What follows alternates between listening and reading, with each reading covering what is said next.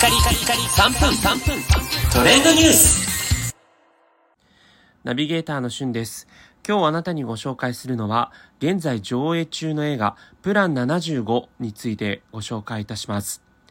えーこちらはですね、75歳以上が自らの生死を選択できるという架空の制度を元にした映画になっているんですが、少子高齢化が一層進んだ近い将来の日本が設定になっていて、満75歳になると、自ら自分が生死の選択権を与えられるという、プラン、通称プラン75が国会で可決施行されたという世界を元にしています。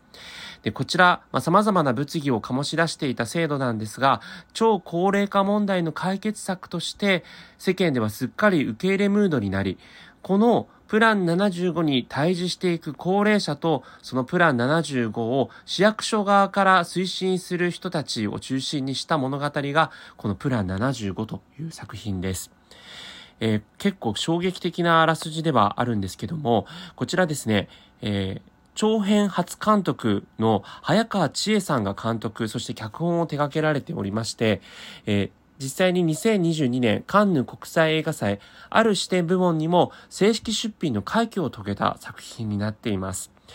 で、こちらの作品本日見てきたんですけれども、主演を務められるこの倍賞千恵子さんの名演技も相まして、非常にこの映画はいろいろと考えさせられる映画でした。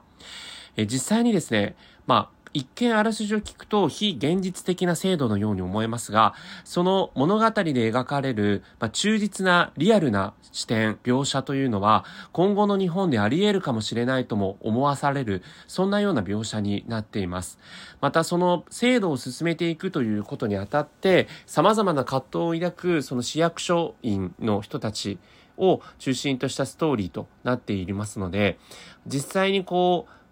今日映画館の中では、ま、高齢者の方がかなり多く目立っていたんですけども、そうではない属性の人たちが見ても、えーいろいろと考えさせられる作品なのかなというふうに思っています。まあ私自身、あの日本のそのこの高齢化社会というものにすごく将来的にこう心配なところがたくさんあるんですけれども、まあとはいえですね、こういったこう、えー死ぬという権利を与えられるという世の中ではなくて、えー実際にこういう手助けができますとか、こういうことでお互い助け合っていきましょうという、そういった声が大きくなるような国になってくれたらいいなと、個人的には感じました。えーぜひ一人にでも多く見ていただきたい作品です。それではまたお会いしましょう。Have a nice day!